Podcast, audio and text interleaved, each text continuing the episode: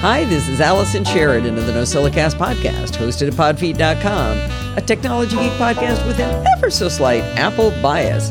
Today is Sunday, September 5th, 2021, and this is show number 852. Before we get the show started, I have an announcement to make. There will not be a live show this next coming Sunday, September 12th. Steve and I are going on a little trip and we won't be around to do the live show. We're actually taking a trip to Virginia and Maryland. And this is a trip we've been planning to do for a very long time, literally years. We've been planning to do this and just finally got around to scheduling it and we're going to do it. The first person we're going to go see is uh, Kevin, also known as Big in Virginia. Now, we've known Kevin forever, but we've never met him in real life. Kevin is Steve's wingman. When we're in the live show, in the live chat, Kevin's job is to protect Steve against whatever I say bad about Steve. I don't know why he would think I would ever do that. Kevin is also the uh, the man who kidnapped my uh, toy horse many years ago until uh, I got a new iMac for Steve. So uh, it's about time we finally meet him. The other thing we're going to do is we're going to go to Maryland and we're going to hang out with uh, Chris Ashley, Rod Simmons, and Rob Dunwood of the SMR podcast. Now, we've met Rob at a couple of conferences, and uh, Rod has actually been to our house a few times, and so we know them really well in real life. But in all these years, we have never met Chris Ashley. So we are going to meet Chris Ashley, and he's going to, uh, I think, literally bring out the fatted calf for us. He's going to start barbecuing on Friday for us to eat all day Saturday and Sunday. Uh, anyway, um, we're really excited about the trip uh, and uh, just want to let you know why we're going to be gone. And that's going to change the format of next week's show. I didn't want to leave you without a show, but I also won't be around enough to do a lot of content for the show. So next week's show is going to be an interview with Rod and Rob and Chris. And uh, what I want to talk to these guys about is they live in a very cross platform world. And I want to kind of understand how that works. So they uh, Rod has uh, he uses an Android phone and a Mac. Chris uses an iPhone and a Windows machine, and Rob uses Android and a Windows machine. So we've got all three combinations of how these different tools can work together, and I simply don't know how they do things when they have all this different cross-platform stuff. So I think it might be fun. I thought it might be fun to go through and ask them about that. So it won't be a standard format. It might even feel a little chit-chat across the pondy, but I think it's going to be really fun. They're great guys, and I think we're going to have a really good time. So the most important thing to know is no live show next week, but there will be a No NosillaCast, and I don't know what day the No NosillaCast is going to come out. Might be on Sunday, but we'll still be on travel. I'm not sure how well that'll work. So it might be Monday night, it might be Tuesday. I'm not really sure. No promises, but whatever it is, it's going to be a great show. This week's Chit Chat Across the Pond is another installment of Programming by Stealth. And in this episode, Bart talks about something he's been really excited to teach us. He wanted to talk about chezmoi templates. Now, you might remember Chez is the tool that allows us to manage the dot files and the configuration files, if you will, and, and use them between different machines and control them. And uh, we've been talking about it for a little while. But this one was about Chez templates, which includes learning functions and arguments, how to declare variables, looping over arrays, and learning the Sprig utility functions to extend Chez. I thought he was going to jump out of his chair. He was so happy to teach us about pipelines in chezmoi, which are actually a grand way of embedding function statements in a way that's very human readable. Now, this is our penultimate installment on Chez where next time we'll be learning about how to manage our dot files across multiple computers where not everything is the same between computers, but much of it is. Now, after that, we will be starting up with PHP. And I'm actually going to do something very artificial. I'm not going to do a chit chat across the pond with anybody else until I can do two episodes in a row with Bart because that will make him episode 700 of the chit chat across the pond the day we start on PHP. I know that's artificial, but that's what I'm going to do. Plus, I'm going to be out of town anyway, so it's all going to work out. So uh, look forward to starting PHP. And in the meantime, you can find this episode of Programming by Stealth in your podcatcher of choice. Or, and I should say, you can follow the link in the show notes to Bart's fabulous tutorial. As a beginner developer, I find it very difficult to recommend coding tools to others because I'm worried the more advanced programmers, you know, will kind of make fun of me. They'll say my opinion is wrong because I don't have the right experience, or I'll accidentally step into a religious war like accidentally saying VI is better than Emacs. No one who listens to this show has ever given me a hard time, and in fact, the community has been really supported, uh, supportive as I continue to learn to code. But I still worry a little bit about reviewing coding tools because I don't really know what I'm talking about yet. I worried about it when I wanted to do a review of Microsoft's Visual Studio Code, but I mustered up my courage and I did it anyway. It was reasonably well received if I measure that by the fact that I didn't receive any emails that started with, well, actually, Allison. So, one of the things I really dislike in a public speaker is when they make a lot of excuses up front before telling you what they know, and I've just done exactly that. I'd like to tell you about a plugin for Visual Studio Code that I'm finding really useful. But first, let's start with the problem to be solved.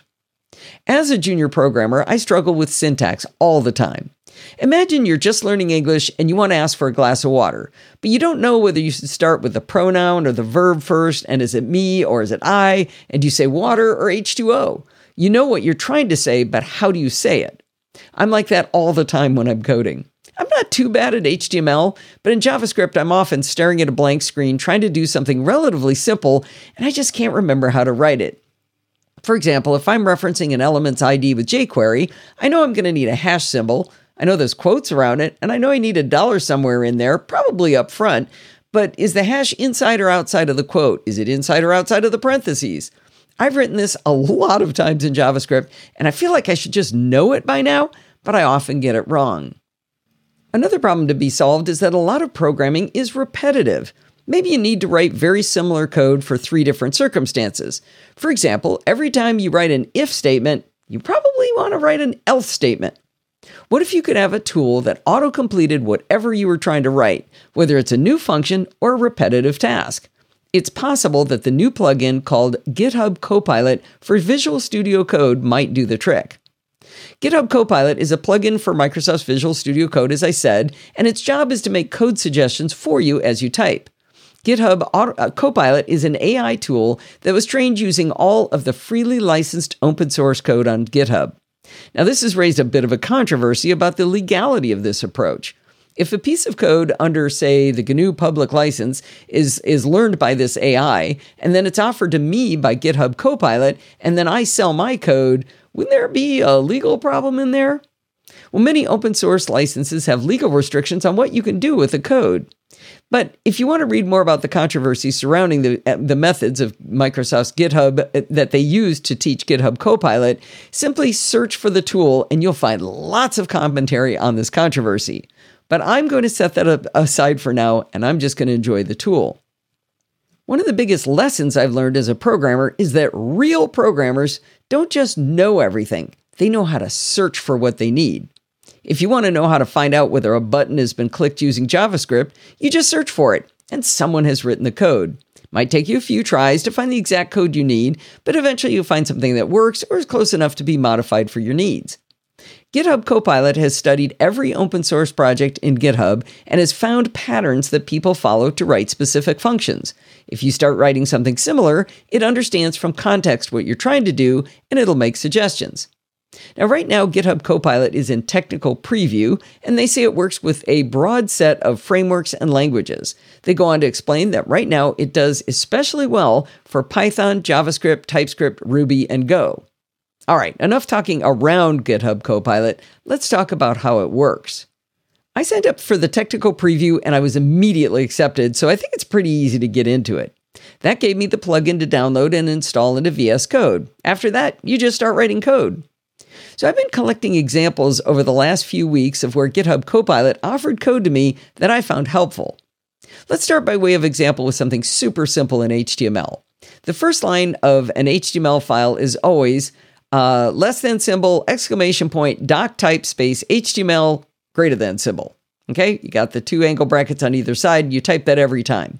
With GitHub Copilot, if I hit enter after writing that and I just wait a second, and gray, it types in the entire next line, which is always angle bracket HTML lang equals en, assuming you're writing in the language English.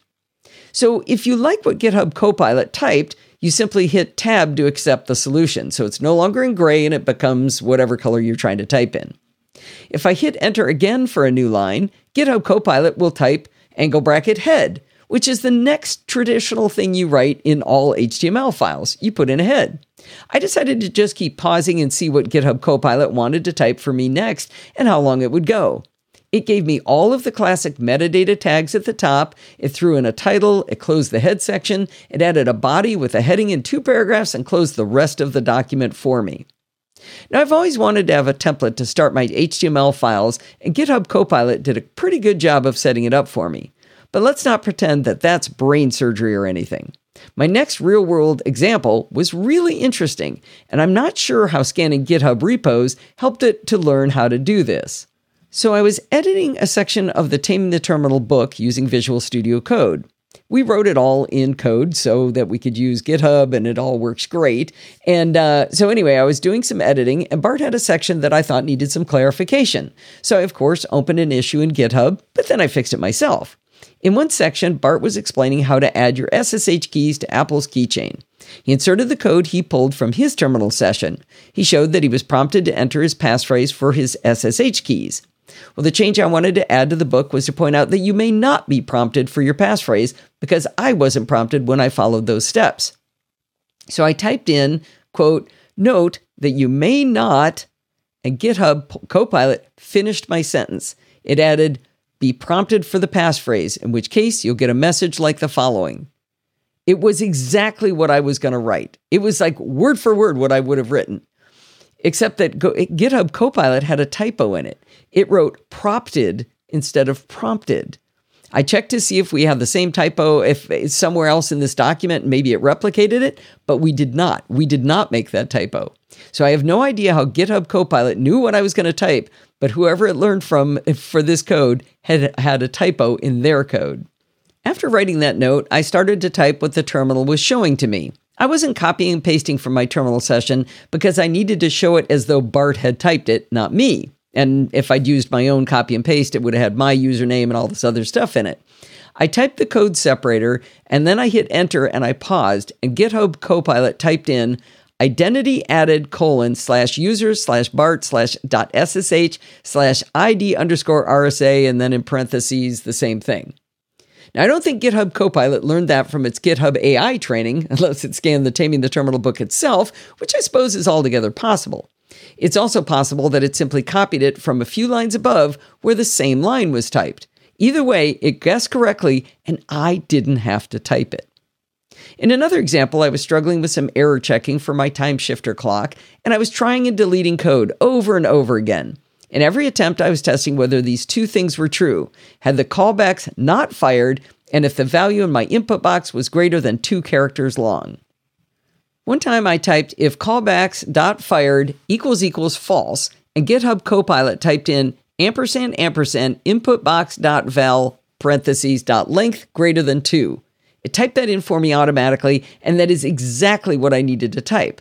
Now, in this case, it was some of the code that I deleted earlier, so it was obviously learning from me as I was doing it, but it was exactly what I needed it to do. Another time, I was searching for a solution online, and I found the JavaScript class called Mutation Observer. I'd never looked at Mutation Observer before. Now, in my searching, I found several lines of code using Mutation Observer that looked like it might do what I needed. As I started to replicate the code by typing by hand, which I always do, suddenly GitHub Copilot autofilled precisely the code as written that I had found on some random website. That one blew my mind. Now, you may be wondering by now what you're supposed to do if the offered code is not what you want. I said you hit tab to accept it. If it's not what you want, you can just ignore it and keep typing, and it just goes away. But what you might miss is that the suggestion you see is not necessarily the only suggestion GitHub Copilot has for you. When you get a suggestion, but it isn't what you want, you can cycle forward through all of its suggestions by holding down Option right square bracket or Option left square bracket if you want to go back to previous suggestions.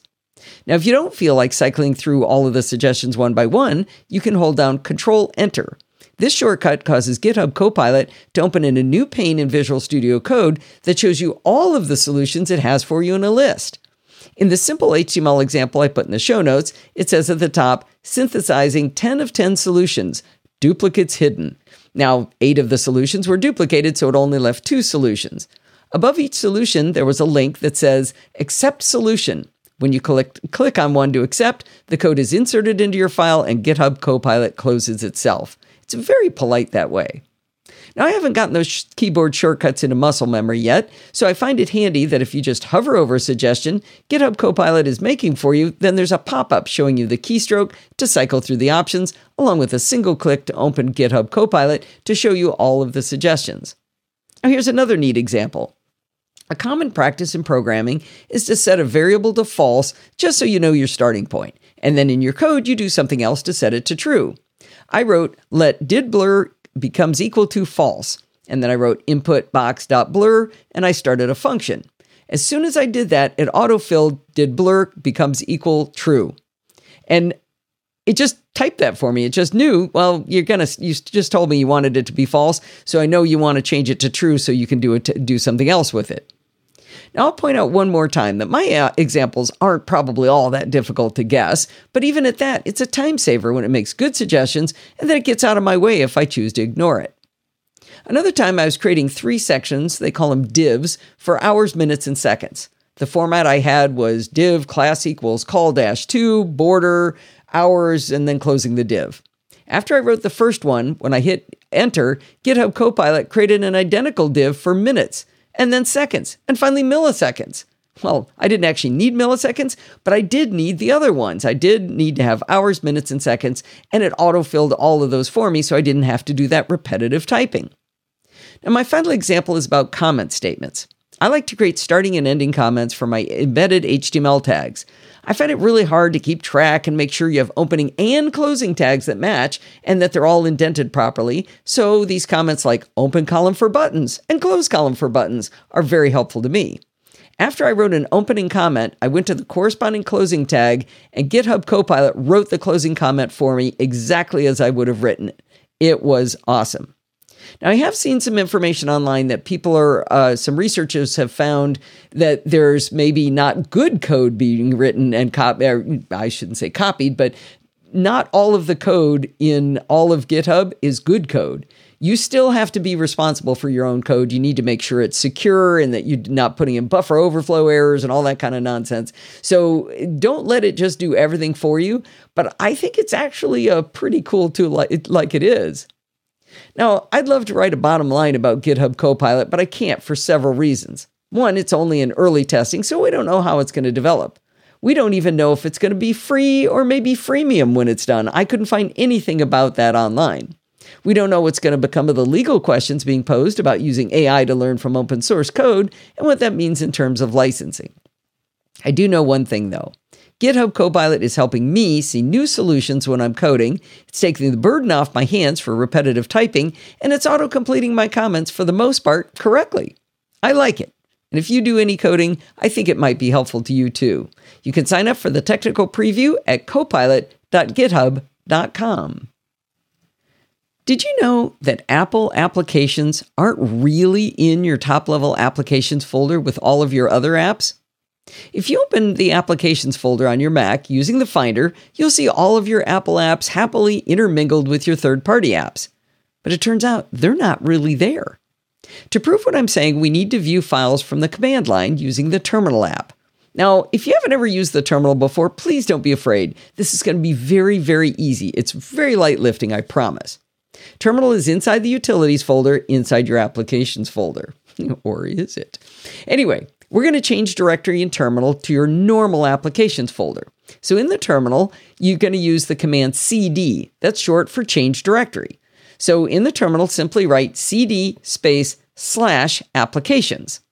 Now let's list the files in this folder using the ls command. So you simply type ls and hit enter.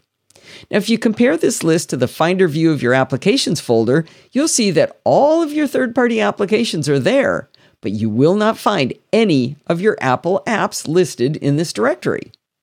Now, you may have noticed that your Mac has another applications folder under System. Let's change directory using our newly learned cd command to the system level applications folder. We do that by typing cd space slash system slash applications. Follow that with ls, and looky here. Here's all of your Apple apps in the system level applications folder, all by themselves without all of your third party apps. Isn't that kind of curious? Well, I noticed this a long time ago and I thought about doing a write up just called Fun Facts to Know and Tell. But recently I had an experience where knowing this gave me a clue to a problem I was having. The problem I've been having is that Spotlight keeps forgetting where my applications are. I launch Spotlight and I type in mail, and it shows me things like the Gmail app in the Mac App Store instead of finding mail on my drive. When this is happening, I also notice that Spotlight is indexing my drive. After a while, it finishes it, and then I can launch apps again via Spotlight. But then a few hours later, it stops finding them and it starts indexing again. Luckily, there's an easy trick to force a reindex, which I hoped would unconfuse Spotlight. The easiest way to do it is through the Spotlight System Preferences pane. There's a tab in there for privacy. This is where you put volumes or folders you don't want to be indexed by Spotlight. A good thing to put in there is your connected backup drive, and you do that so you don't uh, accidentally start opening things via Spotlight, but on your backup drive when you wanted to be doing it from your main drive. If you want to force Spotlight to reindex your drive, you simply drag your main drive into the Privacy tab for Spotlight, and that will stop the indexing. You close System Preferences, reopen it, and take the drive back out, which will cause Spotlight to reindex the drive. Unfortunately for me, this didn't shake loose whatever was wrong because my Mac continues to forget where the apps are, reindexes on its own, finds them, and then forgets again. Now, I didn't have any other good ideas, so I wrote to the Mac Geek Gab because they know everything, and John F. Braun suggested using a, com- a command uh, that he wrote into an email to me sudo space mdutil space dash capital E slash. In the terminal, you can view the manual for most commands by typing in the word man followed by the command. So I wanted to know what that really was. Anything with a dash in front of it is called a flag, and these are described in a list with the manual. So again, in your terminal, you can do this. I typed in man space mdutil, and the manual told me mdutil manages the metadata stores used by Spotlight. Okay, fair enough. But what does the flag dash capital E mean? The easy way to find that out is again looking at the manual man page for mdutil. It lists all of the flags, so you see all the things that start with dashes. It says dash E this flag will cause each local store for the volumes indicated to be erased. The stores will be rebuilt if appropriate. Well, this sounded dandy except for the rebuilt is appropriate part. I kind of want it to definitely rebuild everything, but what the heck, I ran the command. Just like with dragging my disk into the privacy pane, the mdutil command worked for a day or so, and then the problem came back. I booted into safe mode to try to clear things out, but the problem came back. Why not try an SMC reset? We always do those. That seemed to fix the problem too, but the problem came back. That's when I realized simply rebooting fixes it temporarily too. I tried testing in other accounts on my system, and the problem wasn't there, but since I can't really work in those accounts for very long because none of my stuff is there, I don't think I really proved whether it was working or not. Now, after literally weeks of this problem, I got a clue to the root cause. I realized that it wasn't all apps that wouldn't launch when the problem was occurring. It was only Apple specific apps, not my third party apps. Since we know that the Apple apps are not in the slash applications folder and instead they live in slash system slash applications, what if the permissions were borked on the Apple applications folder? I looked at them using the terminal. That's kind of an advanced topic, so I'm not going to go into it here, but I didn't see anything wrong. So now I have this great clue, but what do I do with the information? Well, right around this time, I had a whole new problem on my Mac. Now, I want you guys to remember, I did a clean install, so fiddly things wouldn't have to happen. It's only been like eight months since my clean install, and I'm still having all this weirdness. Maybe, maybe don't take my advice. Don't do a clean install. Why bother? All this weirdness happens anyway. All right. Well, the new problem I had, this new entertainment, was that when I used the caps lock key, my Mac would pause for up to full a full two seconds before continuing to finish what I typed. The pause was so long that often the words I typed after the capitalization word came out, it, they came out before the capitalized word. I know many of you are yelling into your devices that the caps lock key is evil and I should disable it. But you know what? I learned to touch type when I was a young child from my mother's 1946 typing school book, and it was good enough for the pop mom, it's good enough for me.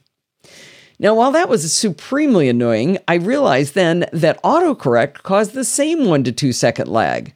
I may be a touch typist, but autocorrect is still my friend, and now it was betraying me as well. Then things got really bad because a TextExpander snippet expansion was also plagued with the interminable lag. That was unacceptable. I did write to the TextExpander people and they tried to figure it out, but I figured since it's happening with autocorrect, with my caps lock key, it's probably not their, t- their problem. So it was time to take this drastic action. My friend and Apple consultant Apple, uh, Pat Dengler suggested it might be time for an over the top install of the operating system. Now, I'm not talking about a nuke and pave here. This is actually a very simple and quick way to replace the operating system without a lot of bother. Think of it like lifting everything in your house up in the air, putting in new but identical carpeting minus the stains you had, and then setting the furniture right back down. That's how I like to do the, I think of the over the top reinstall. So this sounds terrifying, but it's actually really easy and it also doesn't take very much time. You simply boot into recovery mode, run the reinstall, and it takes like maybe an hour. Of course, don't do this without a full backup, but in my experience, it hasn't been destructive and it only fixes things.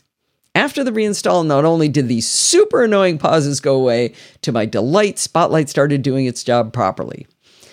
Until it forgot all about the Apple apps and started reindexing again.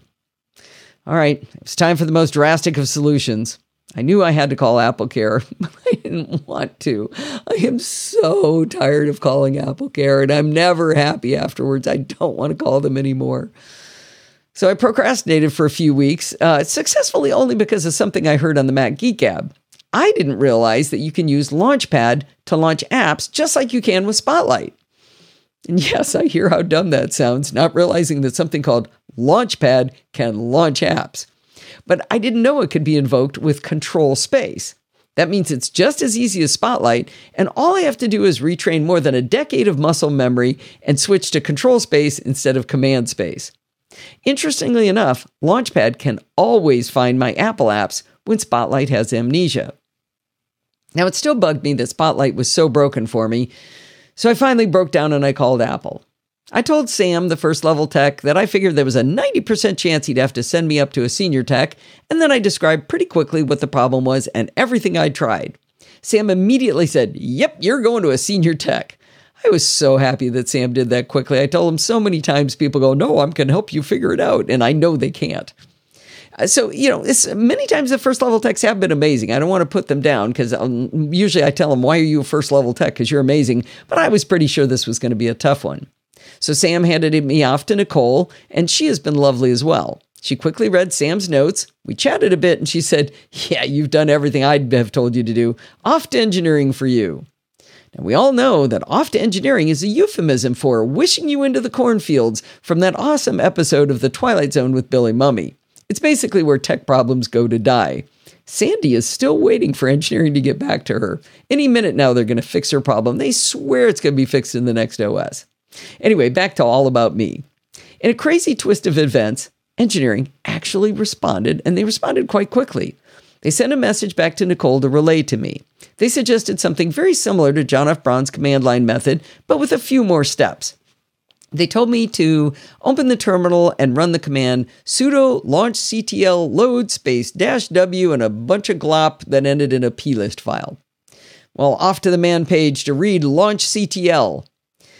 Well, all it says is interfaces with launchd. Mm, all right, what's launchd?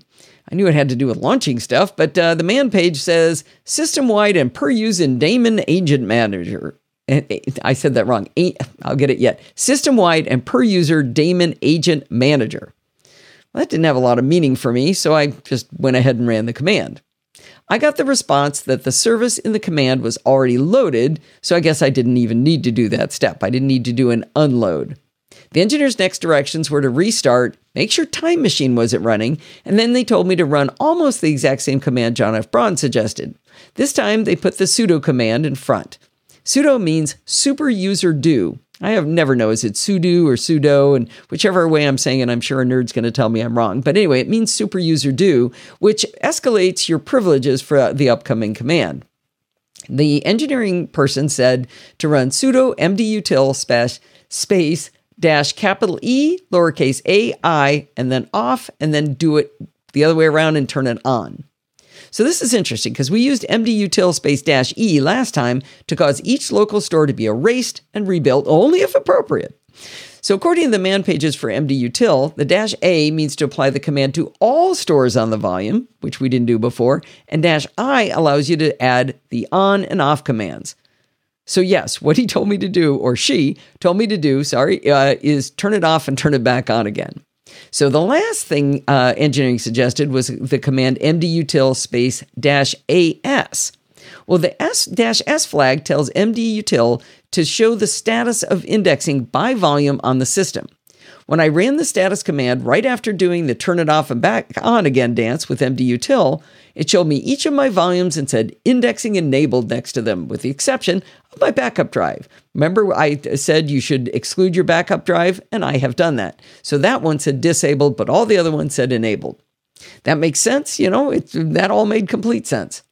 But later, when the system starts failing and Apple uh, to find Apple apps again, I ran the status flag on mdutil again, and now it says it's disabled. Not sure if that's a clue or not, but I've sent it off to engineering. The final instructions from engineering were to make sure to not launch any third party apps until the indexing was finished. that was really annoying. It said not to run Time Machine either, but that didn't bother me because I don't run Time Machine. Finally, when all was working again, they asked me to run a diagnostic on Spotlight. Turns out if you open Activity Monitor from your Utilities folder inside Applications, or using Spotlight if yours is functioning properly, there's a little circle with three dots, a three dot icon. When selected, it'll let you run a spin dump, system diagnostics, or spotlight diagnostics. I had never seen that before. It took a while to run and it created a huge bundle of text files, so there's no chance I'm going to be able to read and interpret it, but I thought it was cool they have something to look at. Now, I decided to run this diagnosis when Spotlight was misbehaving because it seemed like it might be uninteresting to give it to them when it was working. Now I'm at the twiddle my thumbs again and wait stage but at least I have the impression that engineering is looking into it. Now, this all started as a fun fact to know and tell about Apple's apps only pretending they live in the normal applications folder, but I actually ran into needing to know this tidbit a second time recently. In Programming by Stealth, Bart was teaching us how to tell our terminal what our preferred text editor is. You can tell it to use one of the nerdy command line editors like VI or Nano, or I suppose Emacs, and that feels natural to me because you're still you stay in the command line. Or you can have it use a GUI app like TextEdit. It'll pop up when you ask it to edit a file in the command line. Well, my configuration dot file, I dutifully told mine to point to an app I like called CotEditor, and that's a third party text editor, and it worked perfectly. But then I tried changing it to TextEdit, and asking it to edit from the command line did not open TextEdit. That's when I realized I was working at the command line and I was typing the full path to the app. And TextEdit is not in slash applications, it's in slash systems applications. So, see, I told you this was a handy thing to remember. The bottom line is that I think that knowing that your Apple apps are really in the normal applications folder is not only a fun fact to know and tell, might be a good piece of information to just kind of tuck away in the back of your brain just in case things get weird for you. Also, I'll let you know if engineering from Apple ever lets me come back in from the cornfields so I can use Spotlight reliably ever again. So, you know what's awesome? When the exchange rate is in your favor and someone cool like Nick Box signs up as a patron through Patreon using British pounds, I feel like I'm making money illegally at such a good exchange rate. In any case, Nick is my hero because he went to podfeet.com slash Patreon and he pledged a pound amount that reflected the value he feels he gets from the show. How awesome is that? If you'd like to become awesome like Nick, you can become a patron too.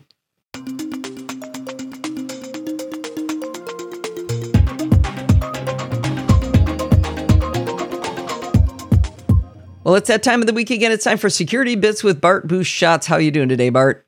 I am doing just fine. Just back in from an unexpectedly dry cycle. Um, That's bizarre. It's very, very rare for the Irish weatherman to predict rain and to be wrong. Sun and wrong, yeah, no problem. But rain it's and a wrong, pretty, it's a pretty easy bet, right? That is also Bart, true. Bart posted in our Slack at podfeet.com slash Slack, where you should totally join and have fun with us. He posted uh, how many AirTags do people have, and he showed the list of all the things he has AirTags on, which was about 127 items, near as I could tell, four of which were umbrellas, which I thought was was Three? really funny. But okay, 11 only items and three umbrellas. But yeah, your point stands quite well. what I thought was funny was I I I, I have an umbrella. It's It the second umbrella I have bought in probably 30 years. I bought one and it had a it had a lifetime guarantee. And actually, no, I didn't even pay for it. It had a lifetime guarantee, and when it was like 23 years old, it broke. And I thought, you know what, just for fun, I'm going to see if that lifetime guarantee works. And it did, and they sent me another one. So I've had one Wow. umbrella. Well, it's not like it gets used, right? Fair. Yeah, yeah, no, I'm just amazed that there was someone to send it to. Well, it was it was Macy's that I bought it from, so Ah. it was a huge company. But uh, yeah, it was pretty funny.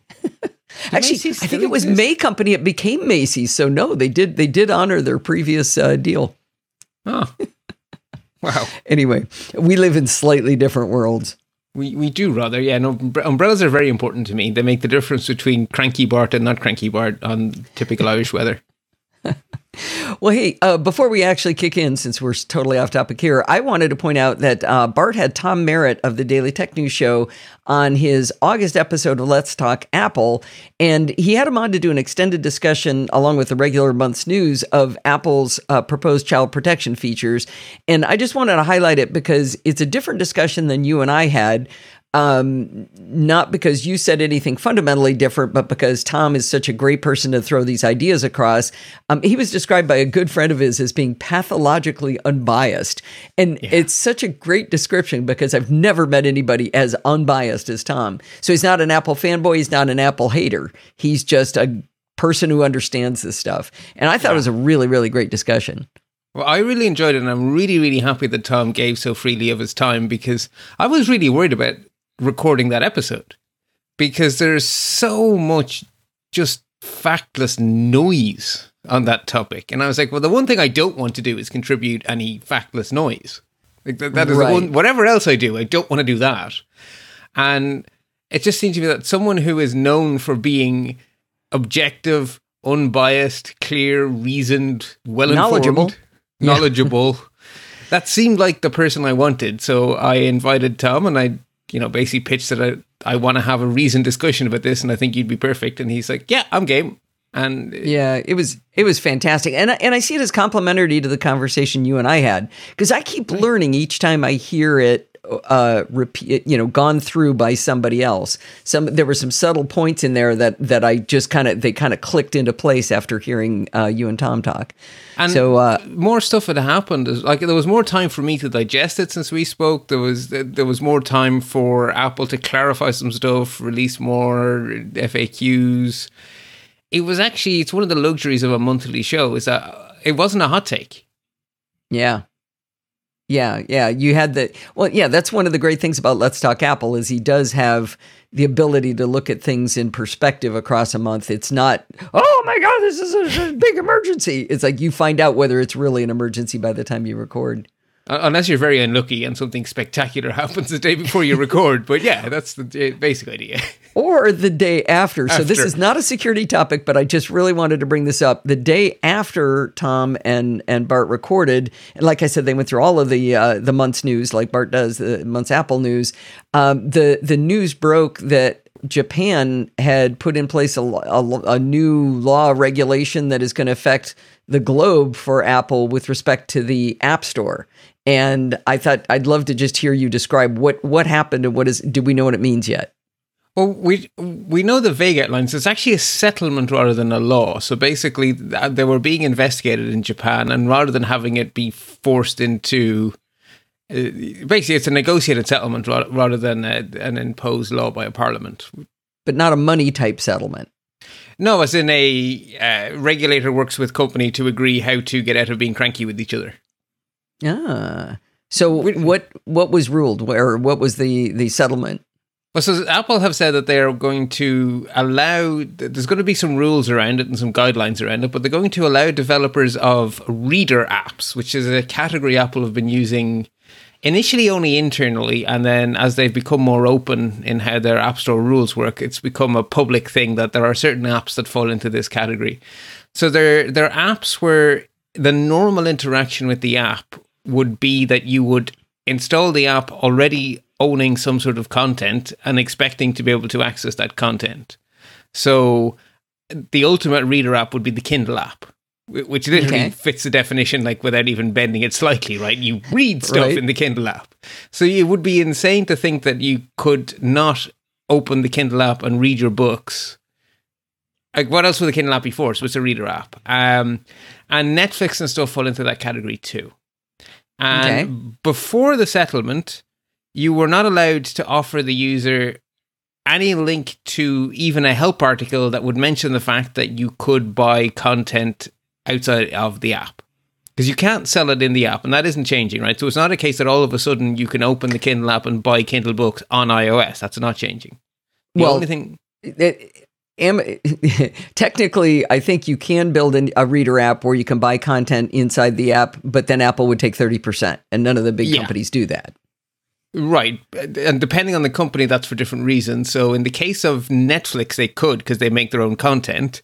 But in the case of someone like Spotify, their margin on the music they resell is less than 30%. So if they had to pay Apple 30%, they'd make a loss every time someone streamed a track, which is mm-hmm. obviously not a very good business model. So, you know, but, you know, Netflix could, hypothetically. Um, Okay.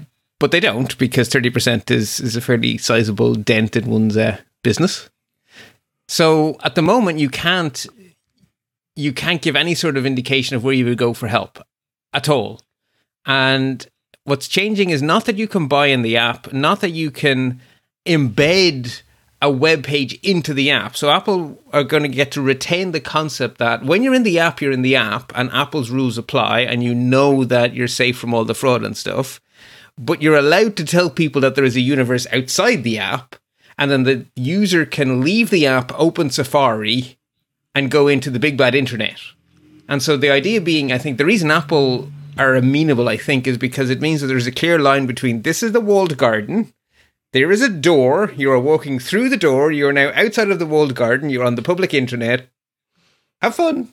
Have fun, and it and it so it's not changing third party payment systems or uh, it's not necessary. It's not a third party app store. You're still going to get the Kindle app from the app store. Yeah. but you can buy your. It'll at least help you go buy it. I, You know, I, we were Bart and I were talking about this before we started. And by the way, we know this isn't a security topic, but we want to talk about it, so we're doing it. You can't stop us. Um, It's your show, It's- literally. yeah, exactly. Um, but we were talking about it beforehand, and he said, well, and Bart was talking about how confusing it is when you go into the Netflix app and there's no button to tell you how to get into Netflix. There's nothing to, to give you any information. I said, yeah, but everybody knows what Netflix is, and everybody knows what Amazon Kindle is. And you said, yeah, but what about the next app? When a new app That's comes out that that has a service that everybody doesn't know what it is, and you click it, and you're like, yeah, there's nothing here. I don't know what this is. All right, I'm leaving. One Yeah, star. The, the, yeah, yeah, one star. Yeah, like there was a day when Netflix was a thing you heard about, and you might go, "Huh, I wonder what that is." I mean, nowadays there's no "huh" about it, right? But you mm-hmm. could hear something on the radio or whatever and think, "Oh, I'll give that a go." And right now, today, you'd open it, you'd see an icon. It might look pretty, and you'd be presented with a login screen, and you'd be like, "Oh, okay, well, that, that was a waste of my time." yeah. Whereas they could now offer a help button. Right, right. So the help button you- would, or or a, a link, or link to say learn. I mean, Learn can it more say at buy buy stuff in this app by going over here? I'm not even sure you put the word buy it. I think it would be a case of, you know, get help or learn more or our support page or FAQ or some, something to the effect of there is there is a thing. It is over there. Okay, okay. And uh, the the most interesting thing about this is this settlement doesn't affect Japan. It affects everybody. We all get Because. Apple have chosen to just do the one thing. So hypothetically, Apple could have decided to have two sets of rules. And then every Yeah. app developer would have to issue two versions of their app, one for the Japanese. Right. You see where this is why this would not work, right? Right, and then the EU would come in and demand the same thing, and then blah blah Right. blah blah blah, or slight mutation. I mean, I'm I'm sure we're not done with this topic yet, but No. we haven't ever talked about it on any of my shows, so I thought it'd be fun to just kind of pick that one piece up. And it, and it was sad that it was it was literally the like four hours after Tom and and Bart finished recording on this very topic. Yeah, and we just said because there was a settlement with with American developers that initially was reported as if it was what happened in Japan, and it wasn't. And know? we were basically myself and Tom had, you know, big sad face was basically the conclusion we came to, and less than twenty four hours later, what we actually wanted became real. And Yeah, yeah, so, yeah. The, the only interesting thing about the settlement in the United States was that it, it, it it's something like hundred million dollars to go to developers, but the lawyers get get ready for it. What percentage? Thirty 30%. percent.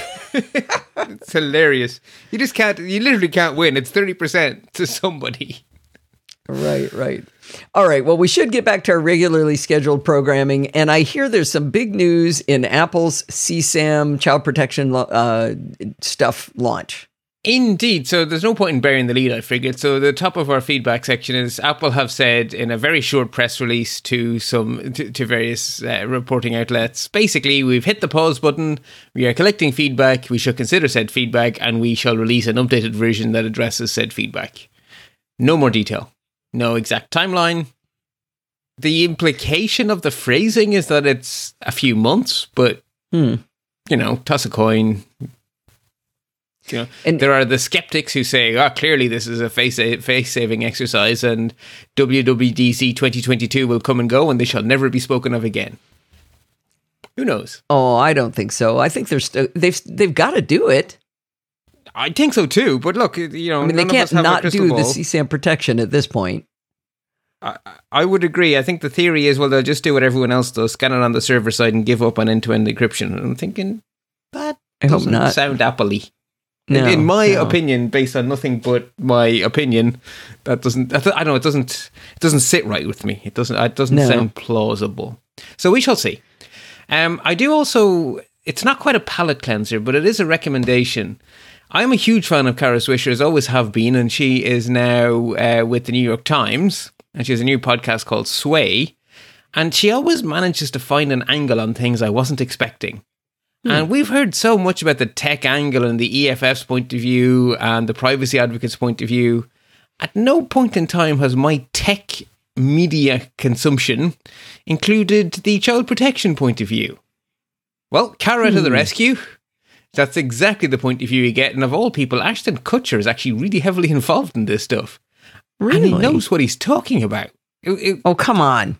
I, I know my prejudice is based on the characters he plays on television, which is a stupid way to judge a human being, the characters he plays on mm-hmm. television. But no, extremely good interview. And my prejudice, no, not prejudices, my stereotypes of what I assumed would be the other argument We're we're not they didn't hold up. They were like, no, no, no, we're in favor of privacy, but the reason we like Apple's thing is because Apple have found a way to give us bal- privacy balanced with child protection. That's the whole point here. That's why it's so good. Wow. I- I- You said in your show notes it says Ashton Kutcher and Julie Cordua. Yeah, that's yeah. think So Julie Cordua is sort of the the child ex the child protection expert, and Ashton Oh, Kutcher okay. is one of the founders of a foundation that it basically he's the the face that raises the cash, Oh And- wow. and she's the expert. Oh, that sounds fantastic. I will definitely uh, definitely download that one. They're also short. Well, okay, I say short. Compared to your typical talk show, they're not hour shows. They're a little under half an hour, and Okay. it's Kara Swisher, so it's, you're not going to be bored. Right, right. And she doesn't pull any punches. No, she does not. She, I, I love how she will ask the question like, why Mark Zuckerberg came back. I understand why Mark Zuckerberg did one Kara Swisher interview. I will never understand why he did two or three, because she just asks all the obvious questions. Like she got him to say, "Oh no, no, but Nazism is a valid point of view," or something. You know, basically she nailed him to the mast so hard on the neo Nazis. Yeah. Anyway, I, So- lo- I love. well, her. I, I always have to. Um, I've probably told this before, but I always have to give my anecdote about Kara Swisher and Mark Zuckerberg and interviews. Is I was at the All Things Digital conference when um, uh, he was about 12 years old and uh, CEO of Facebook, and he was making absolutely every single mistake in the book, and he was absolutely the most uncomfortable guest on stage I've ever seen in any event ever and he was uh, he was so uncomfortable. He was wearing his his hoodie from the company, and he he was sweating profusely, and he was just doing a terrible job. He was he was fall he was crumbling, and Kara Swisher backed off. And then basically treated him like a like a, she felt sorry for him like a young child and made him take his sweatshirt off because he looked so uncomfortable. And I remember asking her afterwards. I said, "You had her there in the palm of your hands, Carol. Why did you why did you let him off the hook and not just go in for the kill?" And she said, "Cuz I would have just looked mean." And Yeah. it was so interesting because she can. She's got the quiver, you know, she's got that, that that that stiletto knife just ready to plunge. But if you're if you're too weak and it'll just, you know, look like bullying, then she's not going to do it. it. it. was really an interesting insight into the way uh, the way she does things. Yeah. Um, actually, I, I, I, didn't include it in the show notes. I was 50 50 on it, but since we're giving out recommendations anyway, um, there's another podcast episode that, that surprised me. It's an interview with Sheryl Sandberg on the We Are Supported By podcast. And I don't agree with Facebook, and I don't agree. I mean, her and Mark are running Facebook. It's their policies that are, I believe are so negative. But her view on how you should run an organization and how women should be treated in the world and why, you know, We Are Supported By is all about basically the fight for women being treated fairly and how, you know, it interviews people who have contributed in a strong way to you know, it should be normal, you know. And was it she was saying, you know, someone asked her how she manages to balance her kids, and she said, Have you asked my husband that? Mm. no. Mm-hmm. But then I'm not mm-hmm. answering. but anyway, we are supported by the interviewer Sheryl Sandberg. I respect her. I don't agree with her, but I respect her, which surprised me. I wasn't expecting to, but I genuinely do. Anyway, so there we are. It's a CSAM on pause. We shall see what happens next. Uh, also, a small amount of update on the NSO slash Pegasus group story. Uh, we have more detailed reporting specifically of some people who were targeted. Uh, Bahraini activists, unfortunately, are now proven to have been targeted by Pegasus. Although we can't know which government was spying on them, it may not have been their own, hmm. but nonetheless, not good. Uh, also, in the not so great news category, iCloud Private Relay, which I love and we talked about in detail, is going to release as beta in iOS 15 this fall. So it's which not feature, launching. Uh, r- remind us what that one did.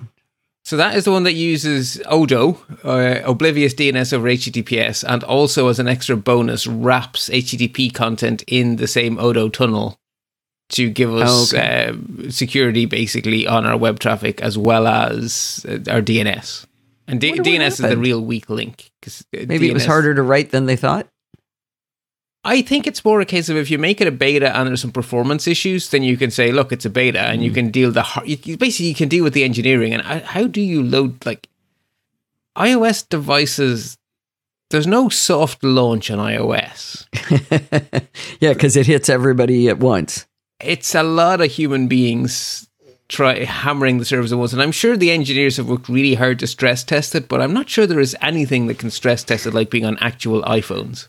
No, uh, uh, and and iPhone users adopt new OSs really quickly. Yeah, which is great from a security and features point of view, but gotta be scary if you're an engineer running Server something side. like this. Yeah, yeah, yeah.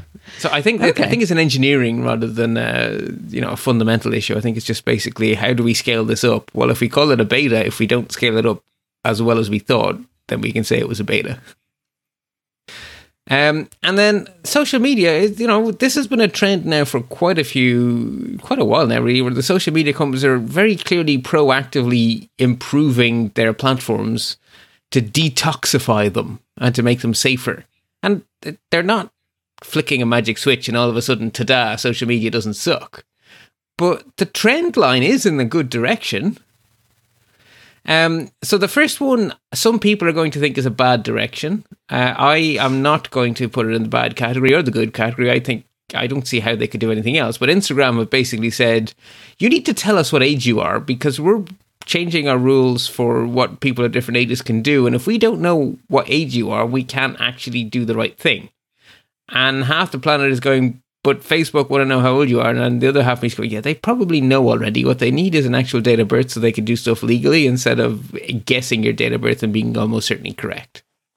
So I, some people are losing their hair over this. I'm like, no, that's how age appropriate settings work. You tell them yeah. your age. I so I, I, think it's a good news story, but some people disagree. The rest are much more straightforward. So Flipboard are rolling out a, a, new way of customizing your newsfeed, and they're explicitly saying this is to help you fight doom scrolling. if you don't want to be subsumed in a sea of negativity, here are some settings to help you. And then Twitter have also released a new feature called Safety Mode, and it uses basically some clever learning. So it's not just they analyze the content of tweets to see if they're likely to be aggressive or offensive or you know n- nasty, basically. But they also analyze your past relationship with the person. So if they're your mates and they're having a bit of banter, you're not they're not going to get blocked because this is someone you interact with regularly. This is normal. But if you're a, say a soccer player who missed a penalty in the World Cup and you happen to be in the UK and black, if you just get a torrent of abuse from a, a user you've never communicated with before, they'll just get auto blocked. And you'll okay. you'll have a page where you can go and see who has been auto blocked, but you don't have to go look if you don't want to. So your friends and family should sail straight through, even if you guys are, you know, joking away with each other. But random strangers who insult you out of the blue will just get auto blocked. so, so if I'm insulted perfect. by my friends and family, it's it, it'll be there good. Yeah, I mean, but there are people you have a relationship with, so you're right. You've chosen to manage that relationship as opposed to total strangers. So I, I think this is right. this is clever thinking, and I, I yeah. like this kind of clever thinking. Um, a related note, since we're talking about Twitter anyway, they also released some numbers on how many Twitter users have enabled 2FA. And uh, basically, they describe it themselves as disappointing. And it Bleeping was... Computer describe it as surprisingly low. So this is one of those cases of, hey, listeners, I am sure everyone listening to, to us now knows that they should get around to. If you haven't, maybe do. So uh, this is a perfect example. By the way, we should say the number. It's 2.3% of active Twitter accounts have enabled one two-factor authentication. Um, mm. Oh, I just thought of something. I wonder if that's swayed by how many Twitter accounts are actually bots. if 90% of the accounts are bots, then this is a pretty high percentage. Um, but but anyway, whether we don't know the answer to that, and it's probably certainly not that that kind of a number. But um, we had a little bit of a discussion of it in Slack, and uh, somebody was saying, "Yeah, you know, I, I didn't really think it was that important." And then I I challenged back and said, "How important is your name?" And the person I was sure I'm not going to out them, but the person I was talking to, who's one of us, you know, really security yeah. conscious, I know that the name they have is very important to them, and they were like. Oh yeah, I hadn't thought about that. And and that's kind of if it is your identity, you know, I mean, if you just go and consume and you don't contribute a lot, maybe it wouldn't matter.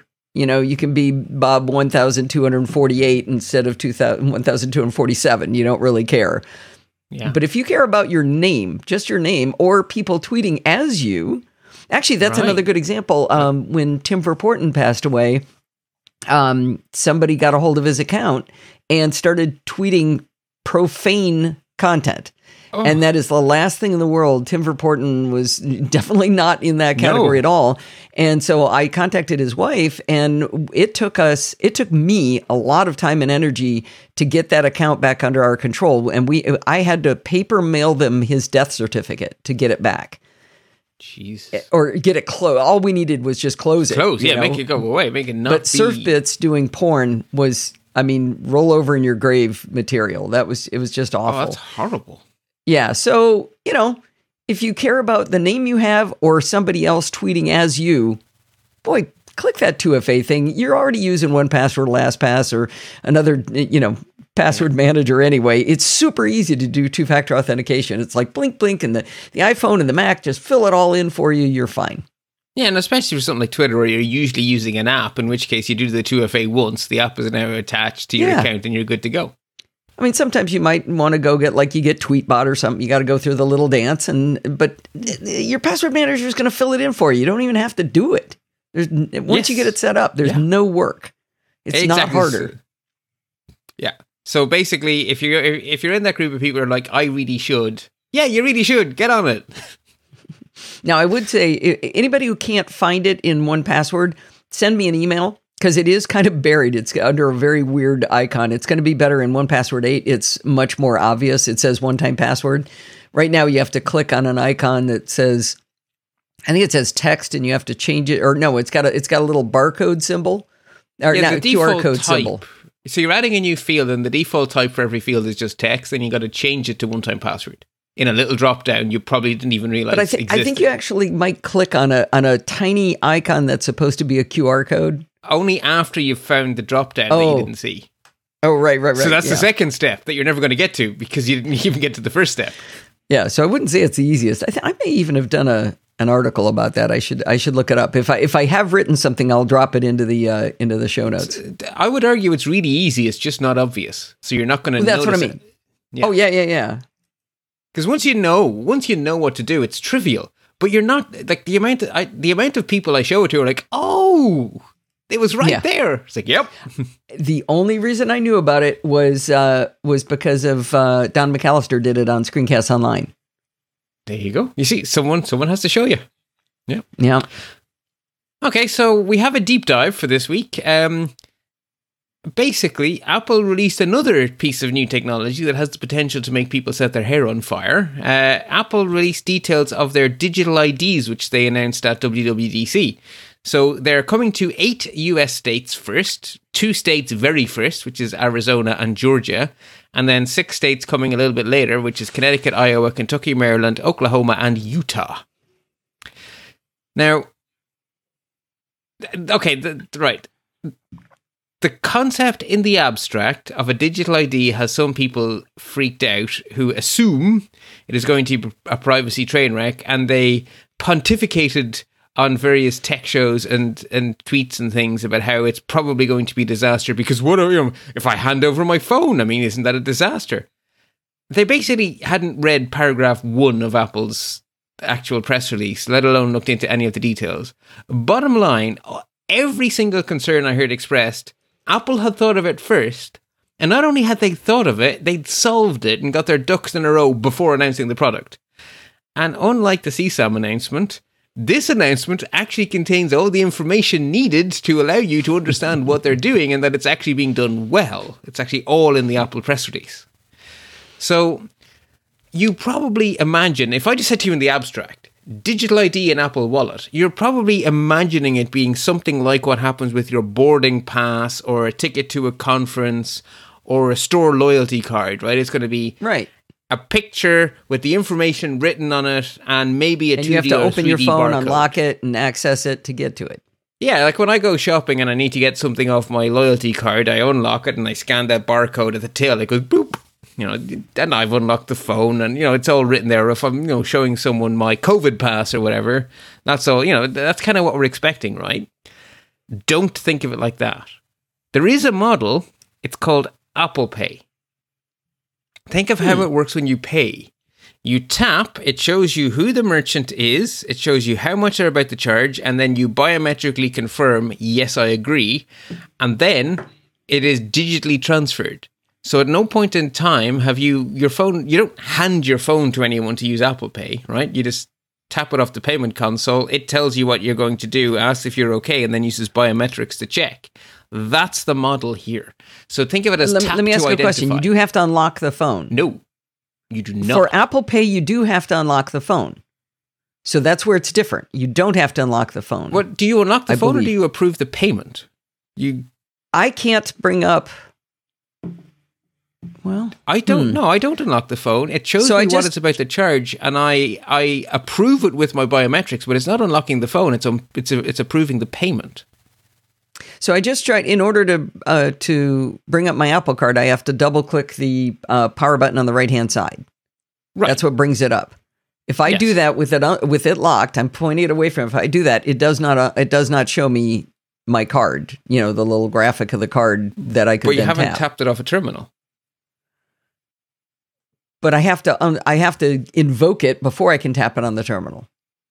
I can't just lay my phone on the terminal without invoking it, uh, but- invoking Apple Pay first. Double tap and double, double click. Right, but once you double tap it, unlo- it, it has to be unlocked for double clicking. To, Okay, well, work. okay. I I only ever Apple Pay on my watch, so I'm not going to. That's not the point. The point is with Which is the also ID unlocked. card. With the ID the card, important thing is the ID doesn't have to be unlocked. You def yeah, exactly. The point is the ID definitely, definitely, definitely does not have to be unlocked. And Apple were very, very, very clear to point out you do not unlock the device. The device remains locked at all times. That is that is So- a critical difference. Critical. So the whole process has been designed around protecting your device's your device's physical security. It you do not it does not leave your custody and it does not leave the locked state. So it is locked and in your hands at all times. So the way it would work is you would walk up to an ID terminal. Initially, this is being rolled out in phases, right? So the first place this happens is the TSA are the first customer. That's not the right word. User. Yeah. uh, requester. Uh, is TSA a generic term for the globe, or is that a U.S. centric phrase? It is a US centric so phrase, and know. I mean it in a US centric way. Okay, but I want to say TSA is our security at the airport. The Transportation Security of Administration Authority or Administration. Toss a coin. Sure. Yeah. You're one of those two. I just uh, want to make sure people know what TSA is if they're not in the United States. So they run security in airports is is the is the the, the real mm-hmm. bottom line here. So when you when you fly between two American cities and someone checks to make sure you're not a terrorist, that's the TSA. They're they're the administration. administration. There you go. So the TSA will be the first users of this, and it will then roll out. So you know the way with touch with Apple Pay, we had to wait to use Apple Pay until people had little terminals that we can tap to pay on. Well, with this digital ID, there are going to be terminals for identifying yourself. So as those terminals roll out, this feature becomes more available. So you're only ever going to be using this somewhere that has a terminal that can read the digital ID. So, like your Apple Pay hasn't replaced your credit card, this is not replacing your dig- your physical piece of paper ID. This is augmenting it. So the way it works is you come up to a place that is actually u- that is capable of doing digital ID. Your phone is locked. You tap it off the uh, the the terminal that wants to identify you a message will pop up on the phone saying who it is who's asking and what data fields they're asking for. So it will list hmm. every piece of information being requested. You then use a biometric, either Touch ID or Face ID, depending on which kind of phone you have, to say, I approve. And then the data is wirelessly sent over an encrypted channel. And it's only the data fields in the request. Okay. Uh, and in terms of, there's a subtlety with the biometrics. So it is not, you are not unlocking your phone, you are biometrically approving the request. And for Touch ID phones, you have to choose one finger. You are not hmm. allowed to register multiple fingers with the digital ID. Oh, because uh, that way Steve can't authenticate as me. Bing, bing, bing. That's it, okay. exactly. Everyone knows that couples put each other's fingers on each other's phones. So it is one finger. Now you can still do the couple thing for unlocking the phone. It's right, right. But when you set up the ID, you have to assign a finger to the ID or a face. Or a, yes, with Face ID at the moment, it's just because even though you have the concept of personas, there's still both you. It's just you in one look versus other looks. So at the moment for at the moment for Face ID, there's no distinction being made. Oh, but if Steve Face can ID, authenticate as me because my second face is Steve, and that actually works reliably. A hundred percent. Interesting. Steve actually wrote to Craig Feder or wrote to Craig Federighi and asked whether that was going to be possible, and he act, Craig actually answered and says, "That's not what we mean you to use it for, but it will work, and it does." Interesting. I, am not sure how it is with. There is no. There's been no discussion. No one's asked Apple the Face ID question, and so we don't have an an answer. Whereas someone did ask Apple the Touch ID question, so we do have an answer. Okay. Um, so there's also in terms of setting it up. So setting up a card on Apple Pay is more involved than setting up a loyalty card in Wallet. Right, your bank is involved. In my case, the Allied Irish Bank, they do a whole uh, thing where I have there's there's like an authentication loop through their app to prove my ownership of the card before it goes into my wallet. So they have all these procedures in place. And so with this digital ID card, there will be a loop to your state's relevant authority. So if you're in Connecticut, it'll go to the Connecticut Department of whoever the hell does IDs. And so you start the process on your phone and you do some steps, and then it goes to them for approval, and then the ID comes back to your phone. So sort of like how Apple Pay works, where a, a token goes ends up going to the merchant after it flushes its way through your bank. Yeah, exactly. Exactly. Yeah. yeah. I, am still tied up back on the biometrics though, Bart. How okay. is it I'm going to put my face or my finger down on my phone and not unlock it? Because once that share sheet comes up, once you have tapped that, once you have tapped the terminal, your phone is now in ID mode. So you have to make sure you don't look at it, right? Well, no, but you're just going to take your phone out of your pocket and tap it, right? I don't have a pocket, first of all. Wait, your phone is in Okay. a place. Your phone isn't strapped to your face. Your phone is somewhere. right. But when you pick up a phone, you tend to look at it. It, it, it'd be natural for it to cause it to unlock. So you got to make sure you don't. Um, it's very difficult for me to pick up my phone and not unlock it. But so Okay, I've got to make sure I don't unlock it in this situation. I'm not sure you then, do have to make sure because. Okay, I don't know this for Or maybe certain it goes into a locked state. There we go. Uh, That is not a question that was asked. Okay. So that is not an answer we have. We do know that Apple thought very carefully about this, and Apple make it really, really clear that you are not unlocking your phone. You are you are biometrically asserting your identity, and that is all you are doing. I do hope it's that way because, you know, being a, a privileged white girl, I have never run into the pro- a problem with the police. But uh, as uh, many of my black friends tell me, the last thing in the world they're going to do is hand their phone to a police officer. And, And they so, will be if, if this is a case of where they can hand it to, like, let's say they do the the authentication using Apple's uh, ID, and then the cop just goes, "No, you have to give me your phone." Okay, Exactly. maybe they're bad enough that they force you to unlock it too, and you don't want to die. So yeah, that but at can that happen stage, too. whether or not you have a digital ID is irrelevant, right? The, Yeah. the cop is Yeah. now in a whole other territory. yeah, Um, okay, I don't want to discount those concerns. No, no, but there are valid concerns. Yeah. But basically, from the point of view of digital ID, they have been addressed. The Yeah. concerns existed before digital ID in terms of being stopped by a cop and being forced to hand over your phone, and they continue to exist. But it's not the ID that's going to make it any worse than it was. Yeah, it's just it is what it was. Th- This Yeah, this neither okay. solves nor worsens the problem. It, it leaves it unchanged. The thing that that I really love about this, so the first customer, because we still haven't found the right word, is TSA, and so TSA Mm-hmm. are going to want your travel specific information out of your card, but the actual digital identity is following an ISO standard. It's in Apple's press release. It's ISO some silly number because that's how ISO standards work. Um, and that ISO standard encodes all sorts of data like blood type and stuff. So as the terminals roll out, different customers, because I still haven't found a better word, will be asking for different pieces of information. So an EMT at an accident site could use this to get just your blood type and your name and your next of kin. Hmm. Uh, a liquor store could use this not to get your date of birth, to get an assertion that you are above a minimum age. So the the, pro, Ah. the standard actually allows them to basically say, I want to know if you're over 18 or I want to know if you're over 21, depending on your state. And the only thing the phone will answer back with is true false.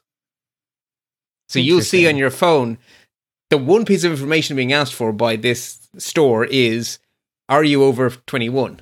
And you go, Right, Yeah, right. I agree to that. Touch ID or Face ID. Uh-huh. Uh, and then, hey, so presto. it knows it knows how to give the right information to the right kind of terminal. Right, so the terminal asks the phone, I want this, and then you're displayed with the share sheet that says, This is who is asking for what, and then you double click to approve. Okay. Okay. So it's a very, Very transparent and a very flexible protocol.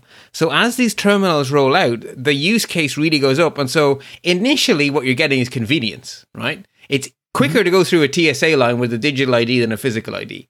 But over time, as the terminals roll out, we actually get a bonus. We get to do things that are more private than a paper ID could ever be. You can't not give, like, when you go to a liquor store, they get everything on that physical ID because their Yeah, eyeballs a- can read a it all. young wop, a young woman walks into a liquor store late at night, hands their driver's license over, and now the person behind the counter knows their home address. Exactly. Whereas with this digital version, Never that none of that happens. They won't even know the date of birth. They will just know: is it legal to sell you alcohol? Yes or no. Which is all they need to know. Huh, Which is all they need to that's pretty So- cool. Yeah. So long run, we get more privacy from this. Initially, we get more convenience, but in the long run, we get both, which is great. So I'm I am really excited about this, and Apple provided enough information for us to actually have an informed discussion about this and to knock our concerns on the head on day one. Lesson learned from the CSAM uh, debacle, I think. Yeah, whoever rolled this one out should be in charge of the next CSAM rollout. Yeah, definitely. The, the communications, anyway. Yeah, we have no action alerts, so we can jump straight to worthy warnings. Um, think twice about connecting a 3D printer to the cloud. Uh, Really? As the Naked Security headline put it, what's that on my 3D printer?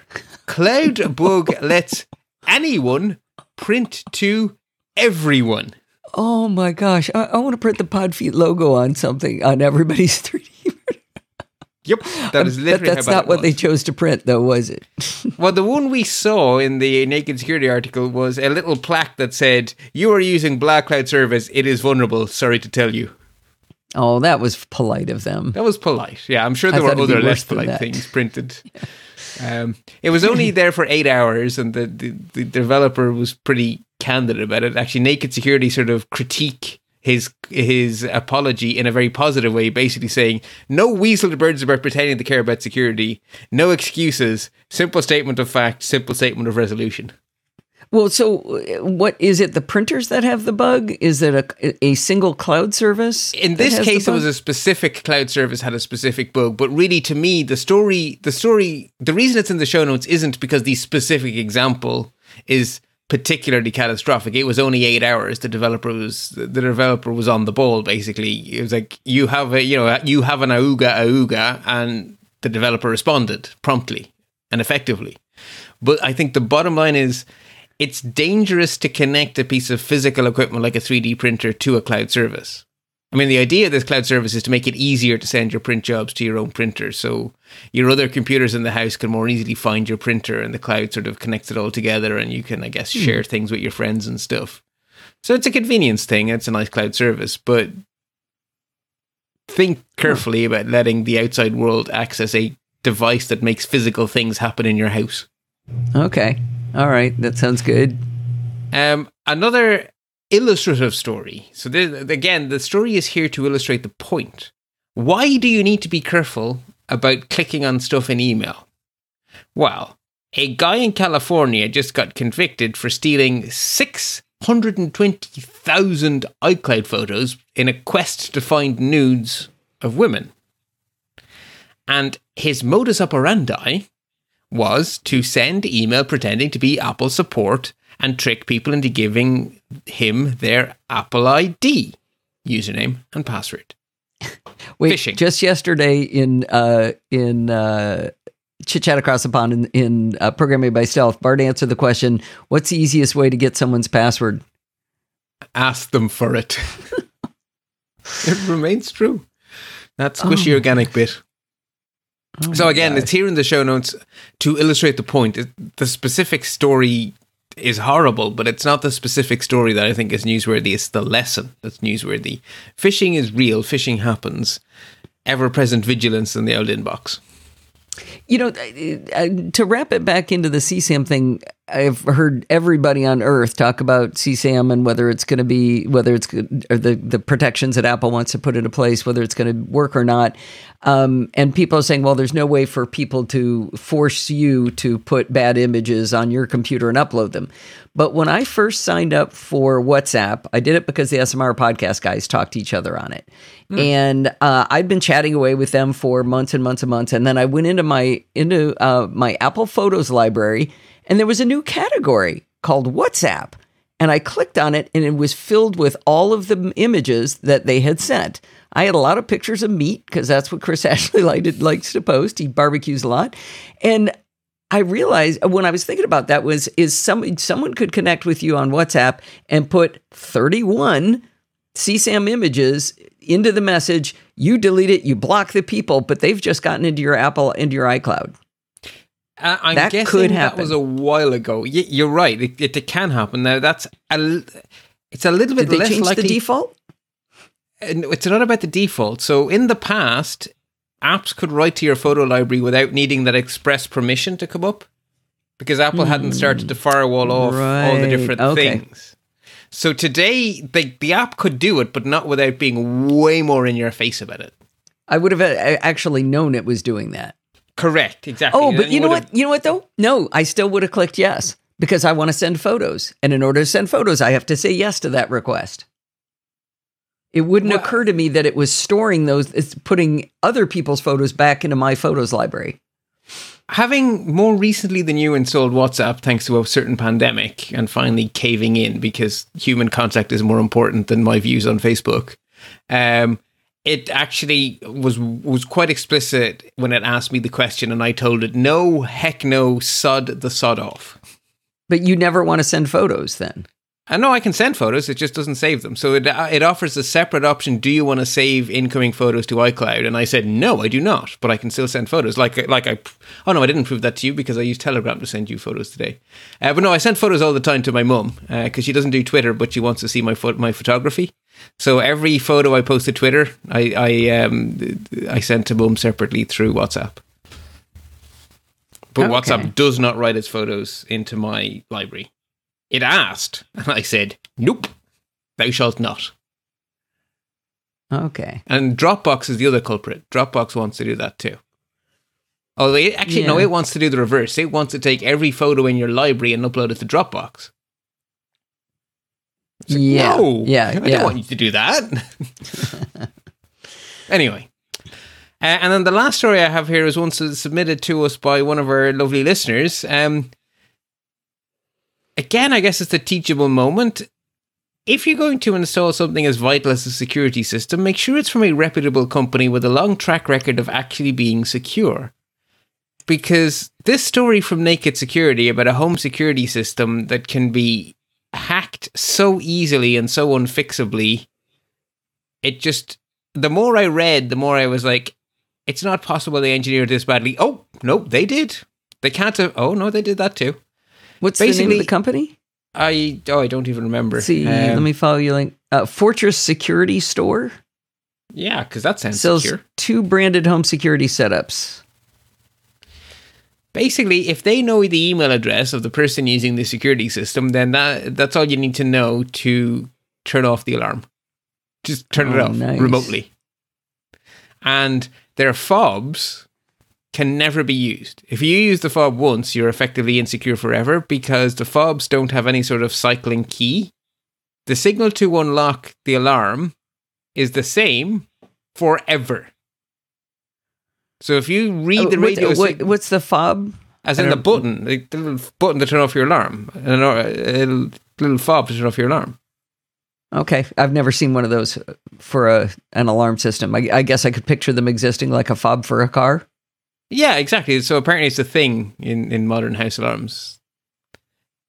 But they're supposed okay. to use a security that involves a rotating key that it so basically you can't do a replay attack against them. These don't.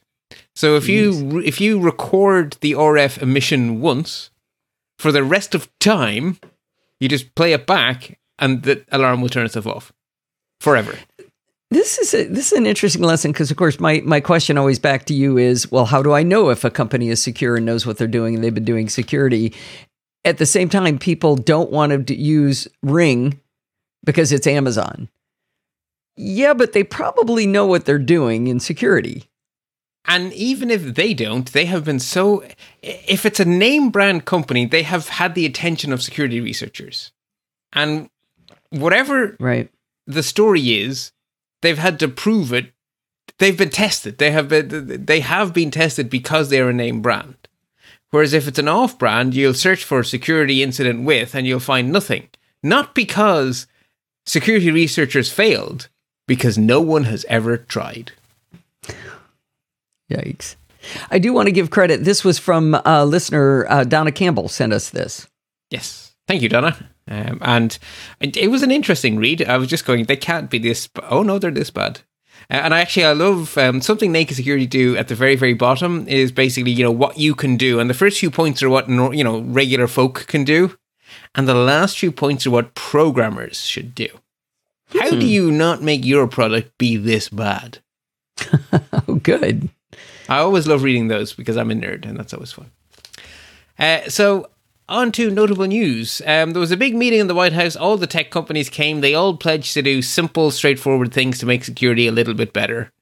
It's really boring, mundane stuff about protecting the infrastructure that keeps the world alive. Very important, but it's not very exciting. But you can read the details in Tech Republic. It's, it's, okay. You know, it's, it's, it's not going to change the world, but it's a good thing. Uh, meanwhile, here in Europe, the GDPR has been tested again, and uh, rather surprised WhatsApp they knew they were in a bit of hot water over how they communicate to people that WhatsApp is sending data back to Facebook. They basically don't ask for particularly clear permission when they take your cookies and they follow you around the entire internet and then tell Facebook everything.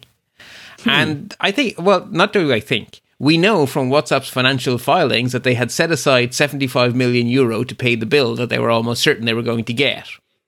Turns out that the Data Protection Commissioner in Ireland, where WhatsApp is headquartered in Europe, they had a different view on how much it should cost WhatsApp to not properly inform their users about what their cookies are doing. The bill was not 75,000 euro. The bill is 225. Sorry, not two, not 75 million, it's 225 million. Oh Three times gosh. what they have set aside.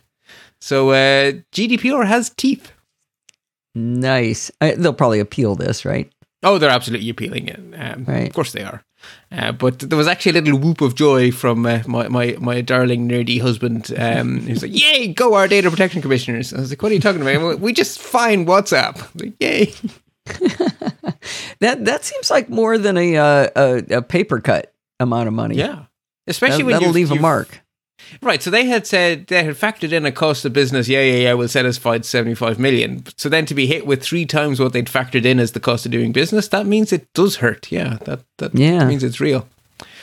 Uh, and then also in Europe, this is a very interesting story. And strangely enough, I've started to follow a new website, uh, mainly to keep up with news in Belgium. It's BrusselsTimes.com.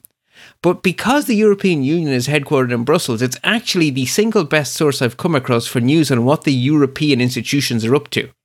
And they cover all the tech stuff. So I ended up coming across a very important story about what's going on in one of the European courts. So there was a politician in Spain who is a racist, and the politician invited people to post comments on his Facebook page, and then basically invited people to post racist stuff on his Facebook page and intentionally didn't delete it. And he was like, "Yeah, well, it's not my speech." Well, the court went, "No, it's your Facebook page that you curate, and you're choosing not to curate it. It is your speech. You, your, your conviction for um, inciting hatred stands." So this So was you- the this wasn't Facebook was responsible. The person No. who did the initial post Yes. on, on a Facebook page. So the person who runs a Facebook page has a responsibility for what's on that page, even if the Ah. authors are not themselves. Now, what's not clear from the headline is that the court did explicitly say politicians have a higher duty than regular citizens. Hmm. So I don't think this ruling means that if you have a Facebook page and someone posts something nasty, you as a regular user are immediately responsible. But in this case, the politician was told to take it down, didn't, left it up for Told six by weeks by uh, by- by the Spanish, but basically by the the authorities in Spain said you are responsible Okay. for incitement to hatred, and he went, nope, not doing anything about it. They Ah. then charged him in Spanish court. The Spanish court found him guilty, and he appealed to the European court, and the European court have basically gone, nah, mate, can't be doing that. Just because you didn't type it does not mean you're not guilty. interesting, but that seems to be so that has to do with a um a Facebook page and they were a political candidate. So it would be interesting. I mean, I would think that would apply then to I don't know a Facebook group called the NosillaCast. Well, not that a would be much politician, more clear cut, right? That would be much more clear cut. So you, you as the owner of a Facebook group, if you invite people on to, to post stuff that's illegal in your country, you would be responsible. I would. I mean, I would think so. But I mean, it'd be pretty easy to get overrun by that as you get bigger and bigger. It you does know, actually. So you're right. It's small does, enough that I can manage it, but yeah, it does sort of put a responsibility on the owners of large Facebook things in Mm-hmm. Europe to manage their large Facebook things. yeah. Yeah, be responsible Okay. for your stuff online. Who who knew? It was it was interesting, and it was strange to me that it came to me from the Brussels Times and didn't ping on any of the usual tech sites at all. I thought that was actually a very significant judgment. Yeah. And then the last thing did ping to me on some of my tech stuff. Google have published a very human friendly page explaining how search works. And if you drill down, it actually has quite a bit of detail and even some nice videos that are very human friendly. And look, it's obviously full of Google PR spin, right? They are talking up the good things and they're omitting some of the detail that may not be as comfortable. But it is all accurate. It is all true. It's just not, it's the truth, but not the whole truth. Maybe is the best way to say it. But it is actually quite useful to understand what Google do and don't do because I think a lot of people misunderstand Google's model.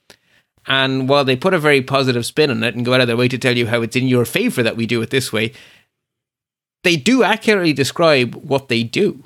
And so I actually thought it was a very good resource for people who don't understand how the magic, you know, I use Google. Google are one of the most profitable companies in the world.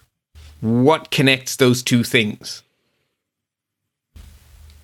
Interesting. Interesting. That's that's good that they do that though. I mean, that's It is good good that they do information to have. Yeah, so you know, my opinion of Google is they are not Facebook by any means. Um, they are much more open about their business model. I just don't like their business model, but they don't pretend it's not their business model. Yeah, yeah. Well, I've always said that I respect companies who uh, they might be, uh, you know, have a greedy culture, but I, I'll I'll never forget negotiating with the uh, the VP of finance for a company called Parametric Technology Corporation, and uh, the guy sat down across from me and he said, "Okay, Allison, you have money. I want more of it. What do I have to do?" And it was it was glorious because then you can have an honest conversation. Everybody else comes in going, "Oh, we want to be partners," you know, and they they they'd always put up the same graphic of a globe and two hands of different colors shaking hands, you know, partnership across the world and all this crap. And it's like, no, you just want my money. That's all this is. And and when the guy said that, I'm like, okay, we can do business, you know. Yeah, yeah, no, I, I agree entirely. And yeah, Google much more of that approach. This is what we do. Yeah. Yeah. So yeah. Anyway, yeah. I- I just thought, it, strangely enough, it was actually because I, I I read it all. It's not it's not huge. I read it all and I watched the video and I was like, yeah, this is good. Um, nicely animated, got plenty of PR spin, but it's good. It's accurate. So I thought it was worth sharing. Uh, and then I do have a palate cleanser, which is like more of a recommendation than a palate cleanser. But you and I have both enjoyed various episodes of the Darknet Diaries podcast, and they reached 100 episodes. And to celebrate that, they have done a two part story, which is 99 and 100, which tell a story from the point of view of a private investigator in New York, very much a first person point of view, which turns out to connect together the Weinstein case and the NSO group. Yeah, the Pegasus people. Ooh, ooh. So it's fascinating as always with Darknet Diaries, but it's a really fun story and it's spread over two episodes. So it's a, it's a nice deep dive into the very real world of, you know, the security industry, these grey hat mm. companies. The Dark Knight. Yeah. So it's, I really, really, really enjoyed it. It's very well told. Steve is uh, is a huge fan, a little bit bigger fan than I am of Darknet Diaries. I find it a little bit depressing. Eh, They're always interesting stories, but the fact that they're true is what what hurts. You know, I'm okay with watching the fantasy ones, but the true ones get to me after a while. Uh, right now, he's got me watching uh, on the uh, Smithsonian Channel. He's got me watching uh, airline disasters, and they're they're fascinating, but they're all real. You know, they really yeah. did happen. And they, they, go through the discovery process of how they figured out what happened. And so the the forensics is always interesting, but you you really like the ones where it opens up and it's interviewing somebody from the flight because then you know everybody didn't die. But if it starts with a picture of a baby booty in front of a carnal, you know, wreckage, this is going to be one of the harder ones. So uh, it's Yeah, still there was- interesting. There was a Discovery series that I used to love. I think it was called Aircraft Investigations. And the reason I liked it was because it always ended with, and now we have this rule, so this can never happen again. Yeah. Yeah, well, and that's that is what this is. This is okay. So why did the the thrust reversers on this plane manage to turn turn themselves on while in flight? Oh, that doesn't sound good. No, no, and it turns out there there's there's a failsafe for that. The weight of the plane has to be on the wheels for that to happen, but it did. And that, how did that happen? What? How many systems had to fail in a Fail. row for that it to think that that had happened? Failed sensors, all kinds of things. So yeah, That's- that, that one, I, the, the that Airbus one that ended landed or not. There was an Airbus that crashed at the Paris Air Show very spectacularly because it was an air show. Uh, and it ended. So they were demonstrating the plane, and they had the landing gear down because they were flying low, and so the plane thought it was landing, but they were going to do a touch and run, but the Oh. plane thought it was landing, and so the driver assist didn't let the pilot apply full throttle, and they ended up as as they you know as one person put it, inhaling large amount of pine cones, which jet engines don't like. Rough landing, huh? Oh yeah, yeah. Anyway, well, so, so much for the palate cleanser, Bart. That was great. I don't remember doing that, but anyway, here we are. Darknet Diaries, episodes 99 and 100. Absolutely fascinating. And no All one right. dies. Okay, no one dies. That sounds good. well, thanks, Bart. This was uh, fun. Yeah, it was actually. It was mostly good news this month, and you know, lots for us to get stuck into. Anyway, until next time, remember, folks, stay patched so you stay secure. Well, that's going to wind us up for this week. Don't forget to send in your dumb questions, everything is fiddly recordings, comments, and suggestions by emailing me at allison at podfeet.com. And you can follow me on Twitter at podfeet. Remember, everything good starts with podfeet.com. You could go to podfeet.com slash Patreon like my hero Nick, or podfeet.com slash PayPal if you want to do a one-time donation. You can join our conversation in Slack at podfeet.com slash Slack or podfeet.com slash Facebook.